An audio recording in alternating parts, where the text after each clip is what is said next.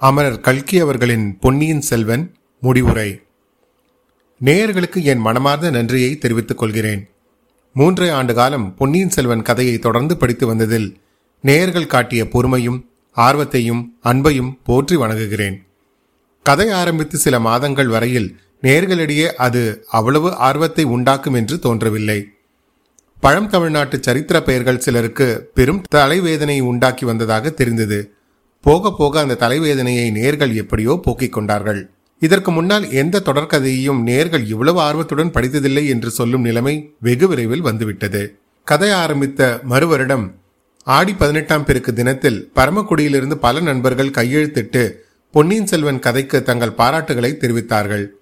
பொன்னியின் செல்வன் முதல் அத்தியாயம் பதினெட்டாம் பெருக்கு திருவிழா அன்று வீரநாராயண ஏரிக்கரையில் தொடங்குகிறது அல்லவா பின்னர் அடிக்கடி பல நேயர்கள் கடிதம் எழுதி தங்கள் மகிழ்ச்சியை தெரிவித்துக் கொண்டார்கள். இந்த பாராட்டுதல்களை எல்லாம் கதையின் ஆசிரியருக்குரியவையாக நான் கருதவில்லை. பழந்தமிழ் நாட்டின் சரித்திரத்துக்குரிய பெருமையாகவே கருதினேன். உண்மையிலேயே தமிழ்நாட்டின் பழைய வரலாறு தமிழர்கள் மிகவும் பெருமிதம் கொள்ள வேண்டிய வரலாறுதான்.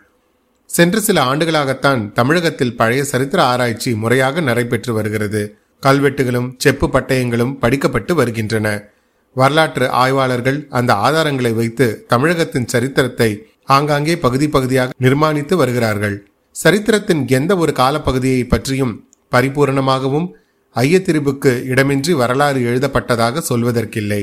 ஆயிரத்தி நானூறு வருடங்களுக்கு முன்னால் காஞ்சியை தலைநகராக கொண்டு நீடித்து அரசு புரிந்த பல்லவ சக்கரவர்த்திகளின் வரலாறு ஓரளவு ஆராயப்பட்டிருக்கிறது. அதன் இருநூறு ஆண்டுகளை பற்றிய சரித்திர வரலாற்று விவரங்கள் நன்கு தெரிய வந்திருக்கின்றன.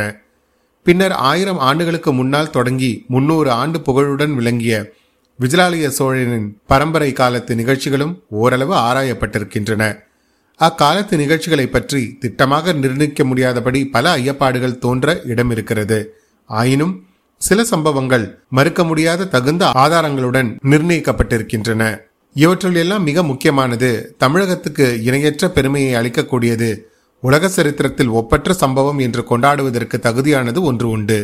சுந்தர சோழனின் இரண்டாவது திருமகனாகிய அருள்மொழிவர்மன் பிற்காலத்தில் ராஜராஜ சோழன் என்று புகழ்பெற்ற பேரரசன் இளம் பிராயத்தில் எளிதில் பெற்றிருக்கக்கூடிய சோழ சாம்ராஜ்யத்தை வேண்டாம் என்று மறுத்து உத்தம சோழனுக்கு பட்டம் கட்டி வைத்தான். சுந்தர சோழனுக்கு பின்னர் அவனுடைய மகன் அருள்மொழிவர்மனே சோழ சிங்காதனம் ஏறி அரசாள வேண்டும் என்று சோழ நாட்டு மக்கள் பெரிதும் விரும்பினார்கள். ஆயினும் அருள்மொழிவர்மன் தன் பெரிய பாட்டனாகிய கண்டராதித்தருடைய புதல்வனும் தனக்கு சிறிய தகப்பன் முறையில் இருந்தவருமான உத்தம சோழனுடைய உரிமையை மதித்து அவனுக்கு முடிசூட்டி வைத்தான் என்று திருவாலங்காட்டு செப்பேடுகள் அறுதியிட்டு உறுதி கூறுகின்றன. இந்த நிகழ்ச்சியை மற்றும் பல செப்பேடுகளும் கல்வெட்டுகளும் அந்த காலத்தில் அறிஞர்கள் பலரால் எழுதப்பட்ட நூல்களும் உறுதிப்படுத்துகின்றன. அருள்மொழிவர்மன் திருமுடி சூட்டிக் கொள்ள வேண்டும் என்று ராஜ்யத்தின் மக்கள் விரும்பினார்கள். உற்றார் உறவினர்கள் விரும்பினார்கள். அக்காலத்தில் மிக்க வலிமை பெற்றிருந்த சோழ பெரும் படை வீரர்களும் அவ்வாறே விரும்பினார்கள். அவ்வாறு எல்லாவித ஆதரவும் அனுகூலங்களும் அருள்மொழிவர்மனுக்கு இருந்தும் அவன் சாம்ராஜ்யத்தை உத்தம சோழனுக்கு அளித்தான். உலக சரித்திரத்திலும் காவிய இதிகாசங்களிலும் இதற்கு ஒப்பான இன்னொரு அரும்பெருஞ்செயலை காண்பதறிது. அசோக சக்கரவர்த்தி கலிங்க நாட்டு போரில் மகத்தான வெற்றி அடைந்த பிறகு இனி யுத்தம் வேண்டாம் என்று முடிவு செய்ததைத்தான் அருள்மொழிவர்மன் தியாகத்திற்கு இணையாக கூறலாம். பொன்னியின் செல்வன் கதையில் சிகரமான சம்பவம் அருள்மொழிவர்மனின் ஒப்பற்ற தியாகமே ஆகும். கதையில் வரும் சகல நிகழ்ச்சிகளும் இந்த மகத்தான சம்பவத்தை நோக்கியே சென்று கொண்டிருக்கின்றன. அதனாலேயே இக்கதையின் ஐந்தாவது பகுதிக்கு தியாக சிகரம் என்ற பெயர் தரப்பட்டது. இக்கதையின் சிகரமான நிகழ்ச்சி பொன்னியின் செல்வன் செய்த சாம்ராஜ்ய தியாகம்தான் என்பதை கதையை படித்து வந்த நேயர்கள் அனைவரும் உணர்ந்திருப்பார்கள் என்று நம்புகிறேன். யாராவது அதை உணரவில்லை என்றால் அதற்கு காரணம் ஆசிரியருடைய ஆற்றல் குறைவே என்று கூற வேண்டும். அந்த குறையை கதாசிரியர் தாழ்மையுடன் ஒப்புக்கொண்டு நேயர்களிடம் மன்னிப்பு கோர வேண்டியதுதான். பொன்னியின் செல்வன் கதை வெளியாகி வந்த போதெல்லாம் நேயர்கள் ஒப்பற்ற ஆர்வம் காட்டி வந்தார்கள். பலர் பாராட்டி கடிதங்கள் எழுதி உற்சாகப்படுத்தி வந்தார்கள். நேயர்களிடமிருந்து வந்த கடிதங்களில் அப்போதெல்லாம் கருத்து வேற்றுமையே காணப்படவில்லை. கதை முடிந்த பிறகும் நூற்றுக்கணக்கான கடிதங்கள் வந்திருக்கின்றன. இக்கடிதங்களில் பெரிதும் கருத்து வேற்றுமை காணப்படுகிறது. பாதி பேர் கதையை பாராட்டி கதையின் முடிவையும் பாராட்டி இருக்கிறார்கள் இன்னும் பாதி பேர் கதை முடிந்த விதத்தை குறை கூறியிருக்கிறார்கள். சற்றென்று முடித்து விட்டதாகவும் பல கதாபாத்திரங்கள் பின்னால் என்ன ஆனார்கள் என்று சொல்லாமலே கதையை முடித்து விட்டதாகவும் வருந்தி இருக்கிறார்கள். காரசாரமாக கண்டனங்கள் கூட எழுதியவர்களும் உண்டு. கண்டனமாகவும் குறை சொல்லியும் எழுதியிருப்பவர்கள் அனைவரும் கதையை இன்னும் வளர்த்தி எழுதியிருக்கலாம் என்ற அபிப்பிராயம் தெரிவித்ததை எண்ணி ஒருவாறு திருப்தி அடைகிறேன். மூன்றரை ஆண்டு தொடர்ந்து வெளியாகி வந்த கதையை குறித்து அலுப்பு அடைந்து எப்போதுதான் முடிக்கப் போகிறீர் என்று கேளாமல் ஏன் இப்படி திடுதிப்பென்று முடித்து விட்டீர்? ஏன் மேலும் வளர்த்தி எழுதியிருக்க கூடாதா என்று நேர்கள் கேட்பது ஒருவாறு மகிழ்ச்சி அடைவதற்குரிய நிலைமைதான். ஆயினும் நேர்களில் ஒரு பெரும் பகுதியினரை திருப்தி செய்ய முடியாமல் போனதை பற்றி வருந்துகிறேன். பொன்னியின் செல்வன் கதையை இப்போது முடிப்பதற்கு இரண்டு முக்கிய காரணங்கள் உண்டு. முன்னமே குறிப்பிட்டது போல் கதையில் சிகரமான நிகழ்ச்சி பொன்னியின் செல்வன் தன் கையில் கிடைத்த மகா சாம்ராஜ்யத்தை தியாகம் செய்து இன்னொருவருக்கு முடிசூட்டுவதே ஆகும். ஆகையால் அந்த பெரும் நிகழ்ச்சிக்கு பிறகு கதையை வளர்த்தி கொண்டு போவது ஆங்கிலத்தில் சொல்லப்படுவது போல் கிளைமேக்ஸுக்கு பிறகு ஆன்டி கிளைமேக்ஸ்க்கு போவதாக முடியும். நேயர்கள் பலர் இப்போது சீக்கிரம் முடித்து விட்டதாக குறை சொன்னாலும் அந்த கதை மேலும் வளர்ந்திருந்தால் விரைவில் அதே நேயர்கள் வேறு விதமாக குறைப்பட நேரிடும். எப்போது முடிக்கப் போகிறீர் என்ற ஆசிரியரை கேட்கும் நிலைமை விரைவில் வந்துவிடும். பொதுவாக நாவல்கள் எழுதுவதற்கும் முக்கியமாக சரித்திர நவீனங்கள் எழுதுவதற்கும் சட்டத்திட்டங்கள் ஏற்பட்டிருக்கவில்லை. அப்படி இருந்தால் அவற்றை நான் படித்ததில்லை. ஒவ்வொரு ஆசிரியரும் தமக்குரிய முறையை வகுத்து கொண்டு எழுதுகிறார்கள். ஆயினும் முழுவதும் கற்பனையாக எழுதப்படும் சமூக வாழ்க்கை நவீனங்களுக்கும் சரித்திர சம்பவங்களை அடிப்படையாக கொண்டு எழுதும் நவீனங்களுக்கும் ஒரு வேற்றுமை அவசியம் இருந்து தீருகிறது. முற்றிலும் கற்பனை செய்யப்பட்ட கதைகளில் வரும் பாத்திரங்களில் எல்லோருக்கும் கதாசிரியர் சுலபமாக முடிவு சொல்லிவிடலாம். கதாநாயகனும் கதாநாயகியும் கல்யாணம் செய்து கொண்ட பிறகோ அல்லது கதாநாயகன் தூக்கு மேடை ஏறியும் கதாநாயகி கடலில் விழுந்தும் இறந்த பின்னரோ கதையில் வரும் மற்ற பாத்திரங்களை ஒரு பாராவில் சரிப்படுத்தி விடலாம் ஆனால் சரித்திர கதைகள் இந்த விதத்தில் முடிப்பது அவ்வளவு எளிய காரியமும் அன்று உசித்தமும் ஆகாது. சரித்திர கதைகளில் வரும் கதாபாத்திரங்களில் இறந்து போனவர்களை தவிர மற்றவர்கள் எல்லோரும் பிற்காலத்தில் பற்பர காரியங்களில் ஈடுபடுகிறார்கள். வெற்றியோ தோல்வியோ சுகமோ துக்கமோ அடைகிறார்கள். அவற்றை குறித்து முன்னதாகவே சொல்லிவிடுவது முறையாகுமா?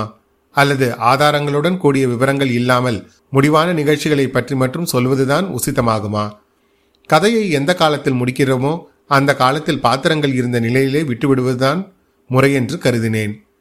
ஆனால் இது பல நேயர்களுக்கு திருப்தி அளிக்கவில்லை என்பதை காண்கிறேன். ஓரளவேனும் அவர்களை திருப்தி செய்விக்க வேண்டியது அவசியம் என்று உணர்கிறேன்.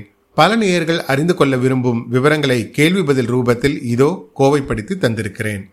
வந்தியத்தேவர் இளவரசி குந்தவை பிராட்டியாரை மணந்தாரா? மேலும் பல இடையூறுகளை தாண்டிய பிறகு குந்தவையும் வந்தியத்தேவனும் மனம் செய்து கொள்கிறார்கள். இருவரும் சோழ சாம்ராஜ்யத்தில் மிக மதிக்கப்படுகிறார்கள். தஞ்சை பெரிய கோவிலில் உள்ள கல்வெட்டு ஒன்றில் ராஜராஜ தேவரின் திருத்தமக்கையார் வல்லவரையர் வந்தியத்தேவரின் மகாதேவியார் ஆழ்வார் பராந்தக குந்தவையார் என்று பொறிக்கப்பட்டு விளங்குகிறது. கோட்டை தளபதி சின்ன பழுவேட்டரையர் என்ன ஆனார்? இரும்பு மனிதராகிய சின்ன பழுவேட்டரையர் உயிர் பிழைத்து பல கஷ்டங்களை அனுபவித்த பிறகு ஊருக்கு திரும்பி வருகிறார். சோழ சாம்ராஜ்யத்துக்கு பல அரிய சேவைகள் செய்கிறார். வீரவைணவனான ஆழ்வார்க்கடியான் என்ன செய்தான்? வீரவைணவன் ஆழ்வார்க்கடியான் தனது ஒற்றறியும் வேலையை மேலும் நடத்தி கொண்டிருக்கிறான். நந்தினியும் பாண்டிய நாட்டு ஆபத்துவிகளும் செய்யும் சதி திட்டங்களை அறிந்து வந்து சொல்கிறான். பொன்னியின் செல்வரின் பிரயாணம் என்ன ஆயிற்று? பொன்னியின் செல்வர் வந்தியத்தேவனுடன் பெரிய கடற்படை தயாரித்துக் கொண்டு கடல் கொள்ளையர்களை அடக்கி சோழ சாம்ராஜ்யத்தை கடலுக்கு அப்பால் உள்ள வெளிநாடுகளில் நிலைநாட்டுகிறார். உத்தம சோழருக்கு பட்டம் கட்டி பதினைந்து ஆண்டுகளுக்கு பின் அவர் இறந்ததும் பொன்னியின் செல்வர் சிங்காதனம் ஏறுகிறார். ராஜராஜ சோழன் என்ற பட்டத்துடன் நீண்ட காலம் சோழ சாம்ராஜ்யத்தை ஆளுகிறார். பழைய மதுராந்தகரும் சின்ன பழுவேட்டரையரின் மகளும் என்ன ஆனார்கள்? பழைய மதுராந்தகன் ஆபத்துவிகளின் தூண்டுதலாலும் ஈழமன்னன் சேரமன்னன் உதவி கொண்டும் பாண்டிய நாட்டை கவர்ந்து முடிசூட்டிக் கொள்ள முயல்கிறான். அவனுடைய முயற்சி பெரிதும் வெற்றி பெறுகிறது. ராஜராஜ சோழர் பட்டத்திற்கு வந்த பிறகு அமரபுஜங்கன் நெடுஞ்செழியனை போரில் வெல்கிறார். அவன் வீர சொர்க்கம் ஏதுகிறான் நந்தினியினால் முடிசூட்டப்பட்ட இளம் பாண்டியனை பற்றி என்ன விவரம்? திருப்புறம்பயம் காட்டில் முடிசூட்டப்பட்ட இளம் பாண்டியனும் ராஜ்யத்திற்கு உரிமை கொண்டாடுகிறான். அவன் போர்க்களத்திலிருந்து தப்பிச் சென்று மறுபடியும் நாட்டை பெற சதி செய்கிறான். அவன் பிற்காலத்தில் ராஜேந்திர சோழனால் முறியடிக்கப்படுகிறான். நந்தினியின் கதி என்ன ஆயிற்று? நந்தினி அமரபுஜங்கன் இறந்த பிறகு தானும் உயிர் துறக்கிறாள். அதற்கு முன்னால் ராஜராஜ சோழர் அவளை அழைத்து சந்திக்கிறார். அவரிடம் தன் பிறப்பை பற்றிய உண்மையையும் கரிகாலனின் மரணத்தை பற்றிய உண்மையும் கூறிவிட்டு இறக்கிறாள். வானதி விஷயமாக குழந்தை ஜோதிடர் கூறியவை பலித்தனவா? குழந்தை ஜோதிடரின் கூற்றுக்கள் வானதியின் விஷயத்தில் பலிக்கின்றன. ஜோதிடர் சாஸ்திரம் பார்த்து சொன்னாரா? ஊகித்து சொன்னாரா என்பதை நாம் அறியோம். வானதிக்கு பிறக்கும் குழந்தையான ராஜேந்திரன் கங்கையும் கடாரமும் கொண்ட சோழன் என்று பிற்காலத்தில் சரித்திரத்தில் புகழ் பெறுகிறான். ஆனால் வானதி தன் சபதத்தை நிறைவேற்றிவிட்டு உயிர் துறக்கிறாள். ராஜராஜனுடன் சோழ சிங்காதனம் ஏறுகிறவள் உலகமகாதேவி என்னும் திருநாமம் கொண்ட இன்னொரு ராணி ஆவாள். ஆபத்துவிகள் என்ன செய்தார்கள்? ஆபத்துவிகள் பாண்டிய ராஜ்யத்தை ஸ்தாபிக்க முயற்சிகளில் மேலும் ஈடுபட்டு வருகிறார்கள். நந்தினி உயிரோடு இருந்த வரையில் ஆதித்த கரிகாலனுடைய அகால மரணத்தை பற்றி விசாரிக்கப்படவில்லை. நந்தினியின் மரணத்துக்கு பிறகு ராஜராஜ சோழன் ரவிதாசன் முதலிய ஆபத்துவிகளை கைப்பற்றி தண்டனை விதித்து அவர்களுடைய சொத்துக்களை பறிமுதல் செய்யவும் கட்டளை பிறப்பிக்கிறான். நேயர்கள் அவ்வளவாக கவலைப்படாத இன்னும் சில கதாபாத்திரங்களை பற்றியும் விவரங்களை நான் கூறிவிடுகிறேன். சுந்தர சோழர் காஞ்சி பொன் மாளிகையில் மூன்றாண்டு காலம் வசித்துவிட்டு அங்கேயே உயிர் துறந்து பொன் மாளிகை துஞ்சிய தேவர் என்று பெயர் பெறுகிறார். அவருடைய அருமை மனைவி வானமாதேவி மலைமானுடைய மகள் அவருடன் உடற்கட்டை ஏறி சொர்க்கமடைகிறாள். பார்த்திபேந்திரன் குந்தவை தன்னை நிராகரித்து விட்ட கோபத்தினால் காஞ்சியில் சுந்தர பல்லவ ராஜ்யத்தை நிலைநிறுத்த பார்க்கிறான். அதில் தோல்வி கண்டு சந்ததி இல்லாமல் மாண்டு போகிறான். கந்தமாறன் பாலாற்றின் வடமேற்கில் புதிய மாளிகையை கட்டிக்கொண்டு சோழ சாம்ராஜ்யத்திற்கு தொண்டு செய்து வாழ்கிறான். அவனுக்கு பின்னால் சம்புவரையர் குலம் மிக பிரசித்தி அடைகிறது. நேர்களை திருப்திப்படுத்துவதற்காகவே மேலே கண்டவற்றை எழுதினேன். உண்மையில் இவையெல்லாம் இன்னும் ஒரு பெரிய சரித்திர கதைக்கு ஆதாரமாக கூடிய முக்கிய நிகழ்ச்சிகளாகும். உத்தம சோழனுக்கு பின்னால் சிங்காதனம் ஏறிய ராஜராஜன் ராஜேந்திரன் ராஜாதி ராஜன் வீரராஜேந்திரன் குலோத்துங்க சோழன் முதலிய சோழ பேரரசர்களின் காலத்தில் மகோன்னந்த நிகழ்ச்சிகள் பொன்னியின் செல்வன் கதையைப் போல பல சரித்திர கதைகள் புனைவதற்கு ஆதாரமாக கூடியவை. இந்த கதையின் ஆசிரியரை காட்டிலும் அறிவிலும் ஆற்றலிலும் ஆராய்ச்சியிலும் மிக்கவர்கள் வருங்கால சோழ சரித்திரத்தை அடிப்படையாக கொண்டு பல மகோன்னதமான நாவல்களை எழுதி தமிழகத்திற்கு மேலும் மேலும் தொண்டு செய்வார்கள் என்று நம்புகிறேன். இப்படிக்கு ஆசிரியர் கல்கி. இந்த தருணத்தில் த மெட்ராஸ் பாட்காஸ்ட் நேயர்கள் ஆகிய உங்களுக்கு என் நன்றிகளையும் தெரிவித்துக் கொள்கிறேன். ஓராண்டு காலமாக என்னுடன் பயணித்த உங்கள் அனைவருக்கும் என் சிரம் தாழ்த்தி என் நன்றிகளை உறுத்தாக்கிக் கொள்கிறேன். சென்ற வருடம் ஜனவரி மூன்றாம் நாள் தொடங்கிய இந்த பொன்னியின் செல்வனின் நீண்ட நெடிய பயணம் இந்த ஜனவரி இரண்டாயிரத்தி இருபத்தி மூன்று ஏழாம் நாள் அன்று நிறைவு பெறுகிறது. ஆரம்பிக்கும் போது மலை போல் இருந்த இந்த செயல் முடிந்துவிட்டதே என்ற வருத்தம் உங்களைப் போல் எனக்கும் ஏற்பட்டிருக்கிறது. முதலில் வாரத்திற்கு இரண்டே இரண்டு அத்தியாயங்களை மட்டும் அளித்துக் கொண்டிருந்தேன். போக போக மக்களின் ஆர்வம் பெருகியது. ஒரு வாரத்திற்கு மூன்று நாள் புதன் வெள்ளி மற்றும் ஞாயிற்றுக்கிழமைகளில் ஒரு சில சமயம் இரண்டு அல்லது மூன்று அத்தியாயங்களை கோர்த்து கொடுக்க ஆரம்பித்தேன். அரை மணி நேரம் என்பதே என் இலக்கு. ஏனெனில் அரை மணி நேரத்துக்குள் உங்களை நான் என் கட்டுப்பாட்டில் வைத்திருக்க முடியும். அதற்கு பிறகு உங்களுக்கு போர் அடித்துவிடும். இந்த ஓராண்டு காலம் நான் பெருமிதம் கொள்வதற்கு ஒரு விஷயம் இருக்கிறது. புதன் வெள்ளி மற்றும் ஞாயிற்றுக்கிழமை தவறாமல் என்னுடைய அத்தியாயங்களை கொண்டு சேர்த்ததுதான். ஒரு வருடம் என்பது சாதாரண விஷயம் அல்ல பல நிகழ்வுகள் என் வாழ்வில் நடந்திருந்த போதிலும் ஒன்றில் மற்றும் நான் மிக கவனமாக இருந்தேன். எக்காரணத்தை கொண்டும் இதை நான் பாதியில் நிறுத்தக்கூடாது. எக்காரணத்தை கொண்டும் நாட்கள் கடந்து விடக்கூடாது. ஒரு நாள் முன்னமே கொடுத்தாலும் கொடுக்கலாமே தவிர அந்த குறிப்பிட்ட நாட்களை நான் தவிர்க்கவே கூடாது என்று மன உறுதி கொண்டிருந்தேன். அந்த மன உறுதிக்கு எந்த இடையூறும் இல்லாமல் இறைவன் என்னை காத்தருளினார். என் குடும்பமும் எனக்கு பக்கபலமாக இருந்தது. ஆதலால் எனக்கு மன நிம்மதியும் பெருமையும் ஒரு சேர கிடைத்தது என்றால் அது மிகையல்ல. இந்த ஒரு வருடம் நான் பொன்னியின் செல்வன் புதினத்தோடு செய்த பயணம் எனக்கு அளவற்ற அனுபவத்தை அளித்திருக்கிறது. பல நண்பர்களை பெற்று தந்திருக்கிறது. ஏற்ற இறக்கங்கள் கொண்டதுதான் வாழ்க்கை. எந்த ஒரு காரியத்தை எடுத்தாலும் அதை ஸ்ரத்தையுடன் செய்தால் அதற்கான வெற்றி நமக்கு கண்டிப்பாக கிடைக்கும் என்பதில் எந்த ஐயமும் இல்லை. எப்படி ஆரம்பிக்கப் போகிறேன்? என்ன செய்ய போகிறேன்? என்னவெல்லாம் செய்தால் நேயர்களை கவர முடியும்? என்றெல்லாம் யோசித்து யோசித்து இந்த புதினத்தை நான் வாசிக்கும் போது பல புதிய உக்திகளை கொண்டு வந்து இதில் சேர்த்து உங்களையும் என் மனதையும் நான் மகிழ்வித்துக் கொண்டிருந்தேன். அதில் ஓரளவேனும் வெற்றி பெற்றிருக்கிறேன் என்று நம்புகிறேன்.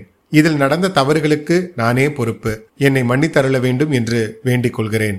இந்த தருணத்தில் சில பேருக்கு நான் மிக்க நன்றி கடன் பட்டிருக்கிறேன். முதலில் நேயர்களாகிய நீங்கள். எவ்வளவுதான் நான் பிரம்ம பிரயத்தனம் செய்து உங்களை மகிழ்விக்க எத்தனித்தாலும் நீங்கள் ஆதரவு கொடுக்காவிட்டால் இவ்வளவு தூரம் வெற்றி பெற்றிருக்காது. ஆகவே என்னுடைய மனமார்ந்த நன்றிகள். இறைவனின் ஆசி இல்லாமல் எதுவும் இந்த உலகத்தில் நடைபெற சாத்தியமில்லை என்று கருதுபவன் நான். கலைமகள் ஆசியுடன் இந்த புதினத்தை நான் உங்கள் முன் சமர்ப்பித்தேன். அந்த கலைமகளுக்கு என்னுடைய நன்றி. இந்த புதினத்தை எனக்கு அறிமுகம் செய்தது என் தாயார் மாதவி பாஸ்கரன் அவர்கள். நான் கல்லூரியில் படிக்கும்போது இதை கொடுத்து படிக்க செய்தார். அப்பொழுதிருந்து எனக்கு பொன்னியின் செல்வனின் புதினத்தின் மீது காதல் உண்டாயிற்று. அதை இப்பொழுது நான் பாட்காஸ்டில் செய்யும் போது செம்பியன் மாதேவிக்கு குரல் கொடுத்து என் அன்னை எனக்கு பெருமளவு உதவினார். அதற்கு அவர்களுக்கு நன்றி. பாட்காஸ்ட் என்று ஒன்று இருக்கிறது. அதில் நீங்கள் இவ்வாறு உங்கள் குரலில் பதிவு செய்து மக்களிடம் சென்றடையலாம் என்று எனக்கு பாட்காஸ்டை அறிமுகம் செய்தது என் மனைவி டாக்டர் அனுப்பிரியதர்ஷினி அது மட்டுமில்லாமல் முதல் மற்றும் இரண்டாம் பாகங்களுக்கு ஓவியங்களும் அவர்தான் எனக்கு வரைந்து கொடுத்தார்.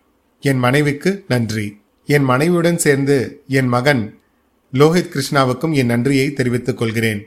சனி ஞாயிறுகளில் அவனுடன் விளையாடாமல் பாட்காஸ்ட் பாட்காஸ்ட் என்று கதவை அடைத்துக் கொண்டு என்னுடைய ரெக்கார்டிங்கும் எடிட்டிங்கும் சகித்து கொண்ட அவனிடம் எத்தனை தடவை நான் மன்னிப்பு கேட்டாலும் அது தகும். தமிழையும் தமிழ் மேல் கொண்ட ஆர்வத்தையும் எனக்கு ஊட்டி வளர்த்தது என் தாத்தா திரு வெங்கடசுவாமி அவர்கள். இத்தருணத்தில் அவரை நான் நினைத்துக் கொள்கிறேன். இப்பொழுது அவர் எங்களுடன் இல்லை. ஆனால் மேலிருந்து நான் செய்யும் ஒவ்வொரு தமிழ் பணிக்கும் அவர் என்னை ஆசிர்வதித்துக் கொண்டிருக்கிறார் என்பதில் ஐயமில்லை.